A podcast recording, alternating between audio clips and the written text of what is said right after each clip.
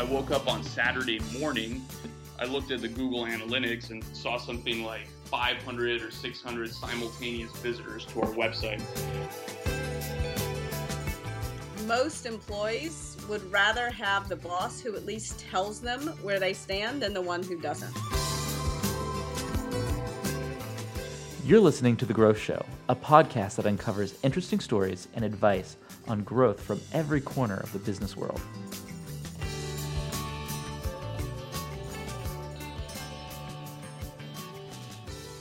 Hey everyone, thanks for tuning in to this episode of The Growth Show. I'm Megan, VP of Marketing at HubSpot, and your host for today. This episode, we're excited to be joined by Mike Wilner, co founder of a company called Compass. Unlike many tech startup founders, Mike doesn't have a background in tech. And when he first started to build Compass, the company didn't even have a technical co founder. In spite of all that, the company is now generating six figures in sales. Today, we're going to hear from Mike about the lessons he's learned while following an atypical growth strategy.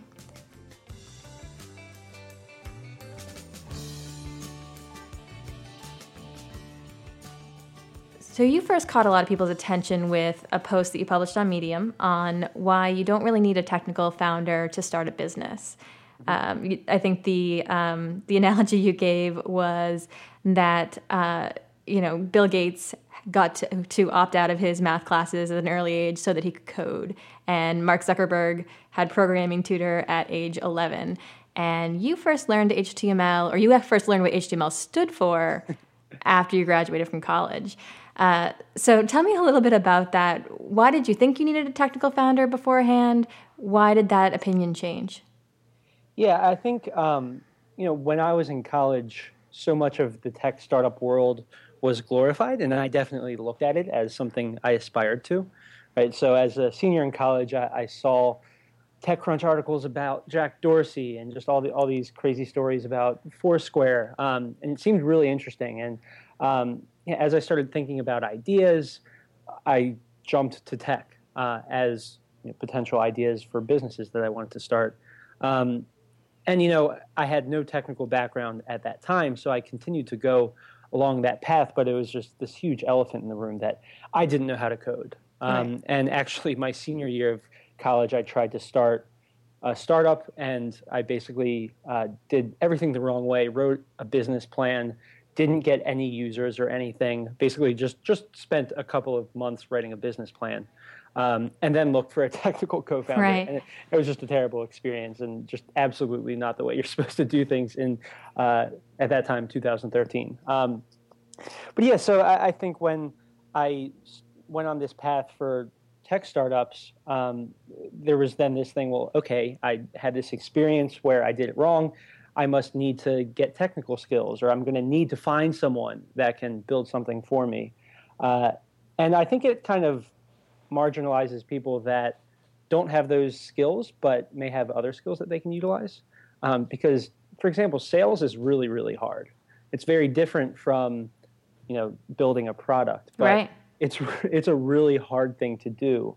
Um, and I think that a lot of non-technical founders or aspiring non-technical founders think that uh, they're marginalized because they can't build something, but in actuality, they, they may act, they may have an advantage in that they're going to be forced to go and sell or to get customer feedback or do things like that. Um, and that's kind of just what I've learned through the process. I, I, it's not like I had an aha moment where I, I just saw the future and that that, that would be true. Um, but it was just by necessity coming up with ideas and having no other options other than to just sell it because I couldn't, literally could not build it even if I wanted to. Um, kind of forced my hand into that position. Nice. And so let's fast forward a little bit to sure. today and the company that you have built, which is Compass. Can you tell me a little bit about, um, give me the 30 second pitch for Compass and what you sure. guys are trying to solve? Yeah, yeah. So Compass is basically a web design marketplace. Uh, unlike most marketplaces, though, we go way beyond just matching people who need websites with people that can build websites for them. So we handle all of the project management that's involved. So make it really, really easy for customers to work with web designers and vice versa. So we, by making it that much more efficient, we're actually able to produce professionally designed websites for under $1,000. So it's really solving the problem of a lot of small businesses, startups, solopreneurs who don't really have a ton of time to uh, you know, build their own site or don't have the expertise to build their own site, also don't have the money to hire an agency for a few thousand dollars. Right. Um, we're pro- providing an in between option so that you can have the benefits of hiring another human to do it for you, but without a lot of the pains that come with that. So, that problem that you're trying to solve, how did you land on it? Where did it come from? How did you decide to build a company that targets it? Yeah, so you know, both my parents are business owners, um, and, and, I'd see them struggle with this problem for years. But it actually came, uh, you know, about a year and a half ago, a little more. Um, I was back at my sister's grad school graduation, and my parents actually sat me down and like asked for 30 minutes of my time to talk about their online presence. And they'd always ask me informally, but uh, it was kind of weird for them to ask for my time. And basically, both my parents were looking to get websites and uh, expose their businesses online. My dad got a couple of quotes from local designers that were in like, thousands of dollars. Right. Like, Dad, you don't need to pay for all of that. I, I basically told him, um, "Hey, I'm, I've used this tool called Squarespace before. Let me just build something for you." Um, so I did that, and I realized that you know, there are a lot of people like my father uh, in that position where they have a business and they're trying to you know bring it online, but don't necessarily have the skills to do that.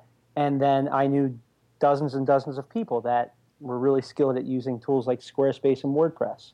And the basic idea was what happens when we connect these two parties. Yeah. Um, so that's where it started. You know, like a lot of problems, um, you, they look like a problem, but you're actually looking at symptoms. And as we dug deeper and deeper, we found that there were much more systemic problems, like the way that uh, people communicate with web designers and the way that uh, content is collected before a website project. So we're trying to solve a lot of these finer problems that result in, in the problem you see now, which is why you know 90% of small business websites aren't mobile friendly, and 52% right. of small businesses still don't have a website. So that's really interesting the idea of separating out the symptoms from the really core problems. How do you know the difference? Uh, I don't think you do at first, honestly. I think when you're starting out, everything, especially early on, everything looks like the problem. Um, but uh, you know, if the problem was that obvious, then people probably would have solved it by then. Right. Um, so for us, it was, oh, uh, people don't know how to find web designers. Um, but that wasn't the case, right? That, that's what we saw the problem as first, um, but it just wasn't the case. The, the real problem is that you know, people don't know how to communicate with web designers, or people don't know how to vet web designers. And the, the more, the further we get with this, the deeper the problems that we're finding. Um, and, I think that's when you actually build something meaningful is when you you find the really detailed problems that only someone that's digging really deep can find. Um, and then by solving those things, you end up uh, kind of clearing up all those symptoms at the top. Um, but I don't think it's something that you can look at and instantly know uh, if it's a symptom or the problem. You just have to start trying to solve whatever problem you identify, and then you may learn that it actually was a symptom, and you find deeper and deeper problems that are causing it.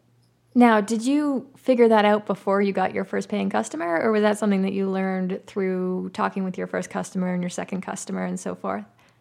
Uh, yeah, it definitely didn't come with just the first customer. I think um, it came from doing 10 or so projects and then kind of, you know, asking not just the customer, but also the designer um, what problems they were experiencing uh, it also came not just from asking, but just observing. Uh, one benefit of being a marketplace is that we're brokering all of these things.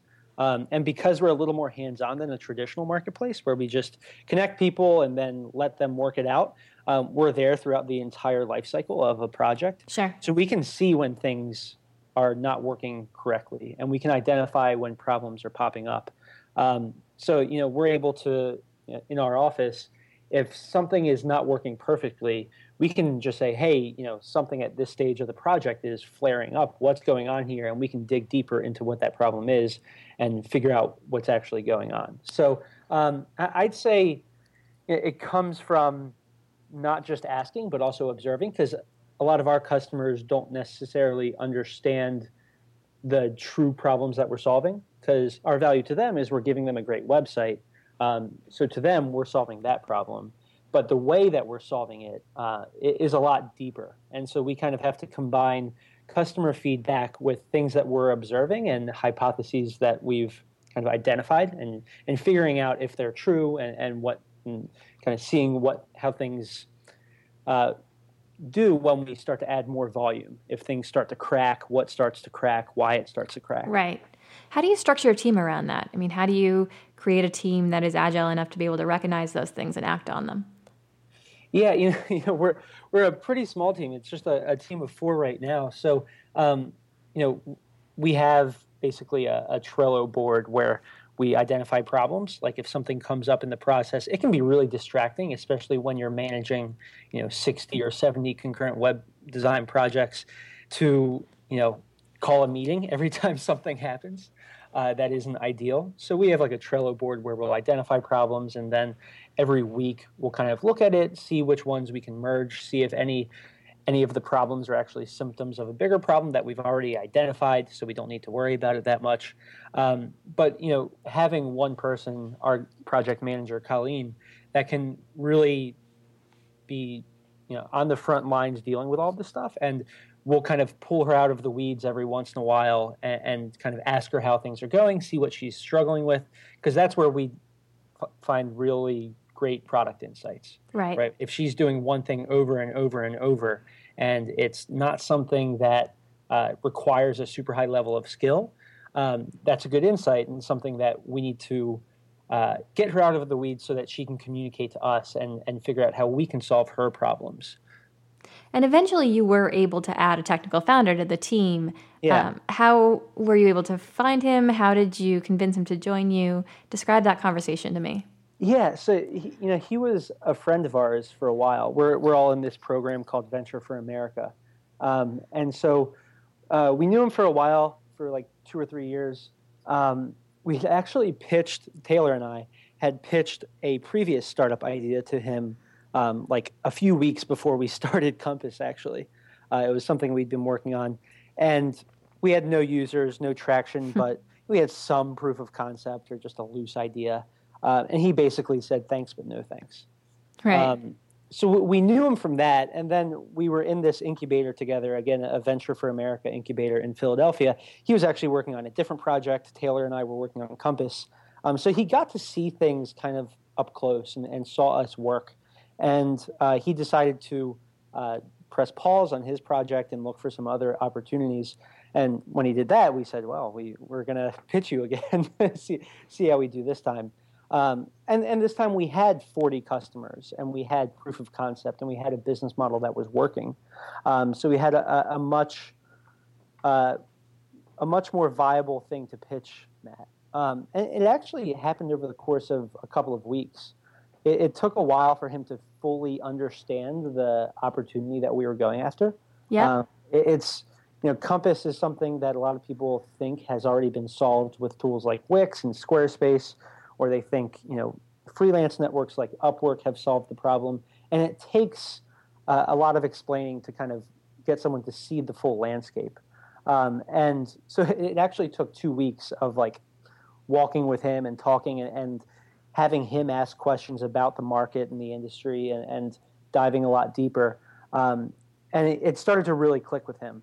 And one of the things, you know, when we talked to him about joining, um, one thing that we did, which I, I, mentioned in the previous blog post that not many people saw, uh, you know, Matt, we started talking about equity, and you know, he came out and said, you know, I, I would expect something like, you know, 20% or something like that, um, and he was going to be our third co-founder, and we basically came back to him and said, no, we actually want you to have a third of this. Yeah. Um, and that was something that uh, I think is it was an important lesson. I think that definitely contributed to him wanting to join. Yeah, that's uh, a big we, choice.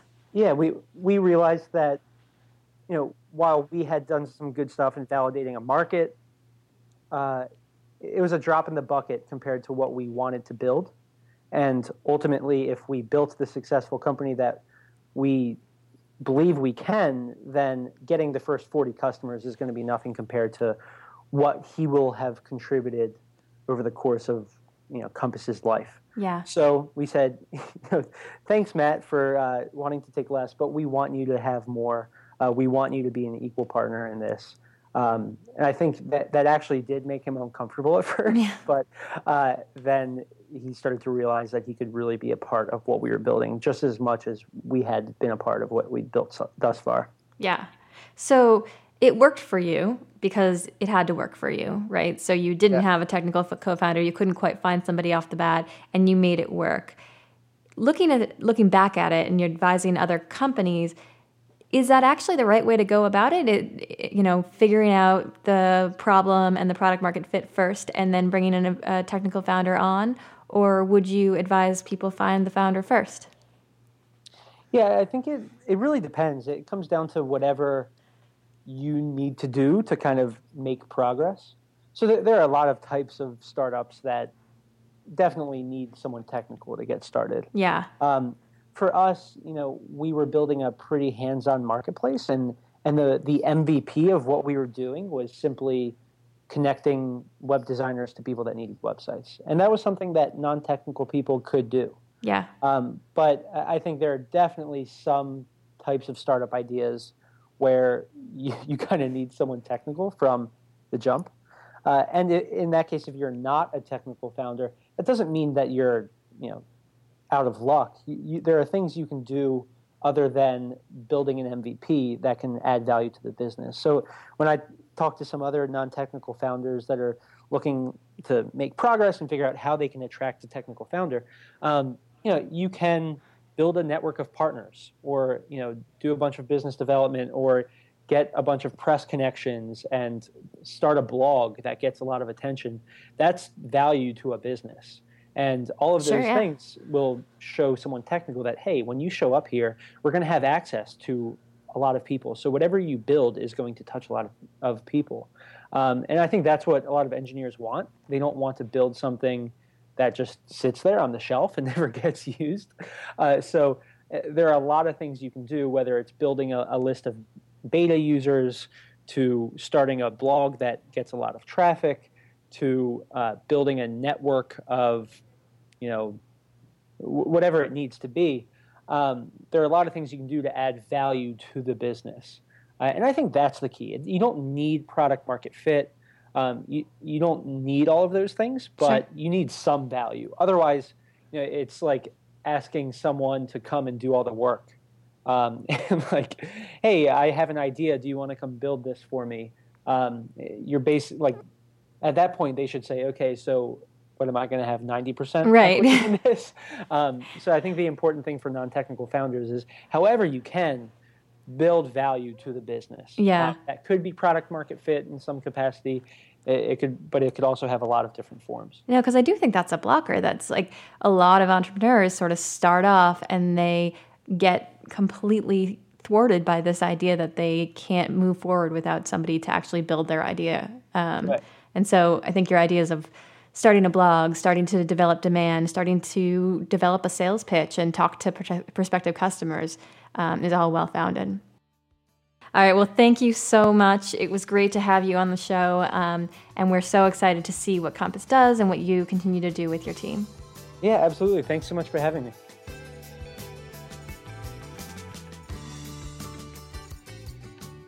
Thanks for listening to our show. As always, we would love to hear your feedback. Tell us what you think by leaving a review on iTunes.